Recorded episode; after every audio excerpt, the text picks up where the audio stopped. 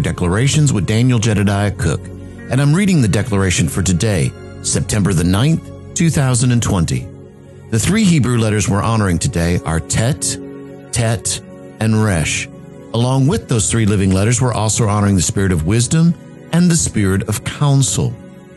The declaration today reads this reveals the great and good and terrible and evil of what we will be as we release Yahweh's sounds and faces from our speaking places. These sounds and decrees declare the glory of Yahweh into all the earth. One of our original intents is for us to live as glorious light beings with a higher consciousness in the image of Yahweh. Now, I'm not going to lie today that today I've been struggling a bit with today's declaration, mainly because of the of the first sentence there, because there's a, a, perspective of this that I don't like to talk about very often, but yet in the same breath I know is something that needs to be faced, because really it comes down to those two questions that I've told you guys about before: What do you see, and how do you see it? And Tet really is a letter that talks about that, those two questions specifically. What do you see and how do you see it? Because Tet talks about the place of the basket. And there's a, it's a place of choice as well. You know, Dalet is the first place of choice, but Tet is the second place. And so there's this place as we, you know, begin to, to look inside of our hearts, if you will, look at that place that's inside of us and and we begin to have to address the things that we see and the way that we see them. And so in this place of revealing the great and good and the terrible evil of what we will be, you know, to me, we have to kind of look a little bit deeper into the uh, the depth of this. So the Hebrew word for good is tov, and the Hebrew word for evil is ra. And I want to spend a moment just as, as a way of, of looking at this, particularly looking at the word evil itself. Because again, these are things that we have to address. What do you see? How do you see it? But as I was looking at the, the, the word for evil through the Hebrew, Yahweh began to reveal to me another side of that, or at least another way of looking at it that to me began to help me to see some of the, the differences here and to see exactly what this is talking about. And to really, uh, probably above all, see my responsibility in that. Again, with the, the Hebrew word for evil is Ra, Resh Ayin. And Resh talks about the head, the top, the beginning. And it can be seen also as our mind, the place of, of our mind and the place of our choices. And then, of course, Ayin talks about uh, revelation and understanding and seeing. So now do you see how those two questions become so important? What do you see and how do you see it? So in looking at these two letters, I begin to see the place of the mind, the place of my choice. And again, remember, Tet talks about the place of choice. Uh, but it also reminds me of then what do I see? What does the culmination of what I'm seeing come to pass? In other words, can I choose to look at this from the from a good or from an evil? What is the outcome of the thought that I have in my mind at that time? You know, in other words, is this something that that is going to please the my flesh? Is this something that's going to to uh, if you will harm or hurt or offend someone else in this place? Because in those places, I need to rethink about the way that I'm about ready to do or say or or be in a particular place because because the word of Yahweh does not harm, hurt, or or cause um, you know I don't want to say doesn't cause offense because again sometimes when we look at this from the place of offense there is a place of where sometimes the word itself will offend us but it offends our flesh not our spirit man and remember, the word of God is sharper than any two edged sword, able to divide between soul and spirit, bone and marrow, and the thoughts and intents of the heart. So if you're looking at this, that's where I'm going to with this, with the Resh Ayin and the way that I see things and the revelation of what that, that meaning and what that choice could become. So you see, I begin to realize that that even in this place of evil, it's it's a place of my choice.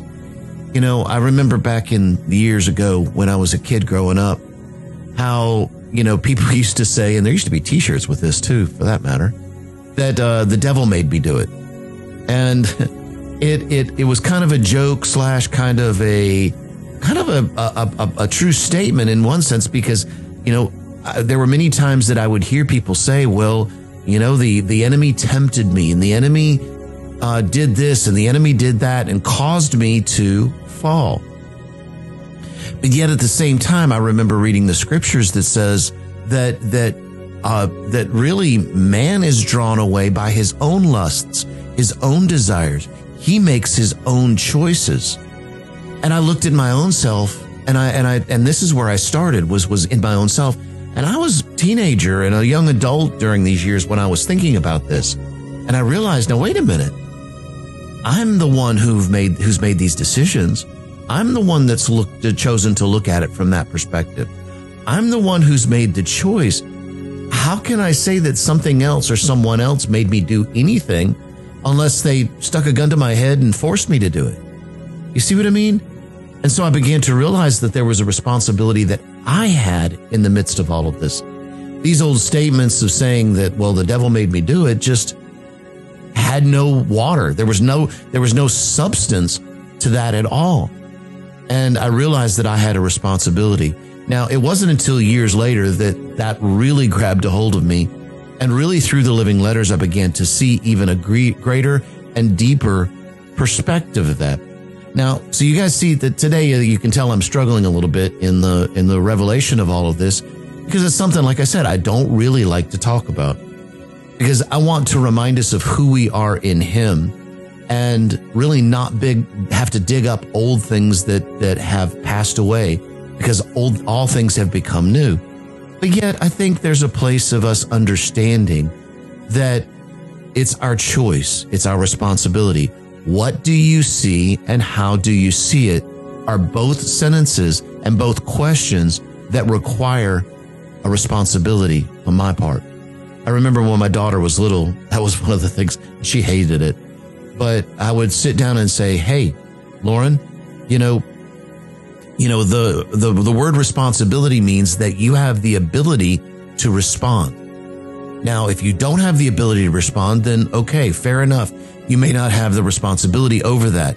But if you have the ability to respond appropriately, like I've told you to go clean your room, then you need to be able to take that ability to respond and respond to it and clean your room. And of course, it, that didn't really go over too well, at least while she was a, uh, a young, young teenager and growing up. But she'll never forget it. She can, she can probably give you that sentence back even today in her 30s and tell you exactly what I said. So it's stuck with her. And when she has her children, that will be the case as well. I'll guarantee it. And I love it because I'll, I'll be able to remind her that, that she, that I said one day she would say those same words back to her own children. Now, one of our original intents is for us to live as glorious light beings with a higher consciousness in the image of Yahweh. You see, this is the place of Resh, the place that Yahweh has set us apart to be holy, as He is holy. There is a place of us working out the understanding and working out His word inside of us.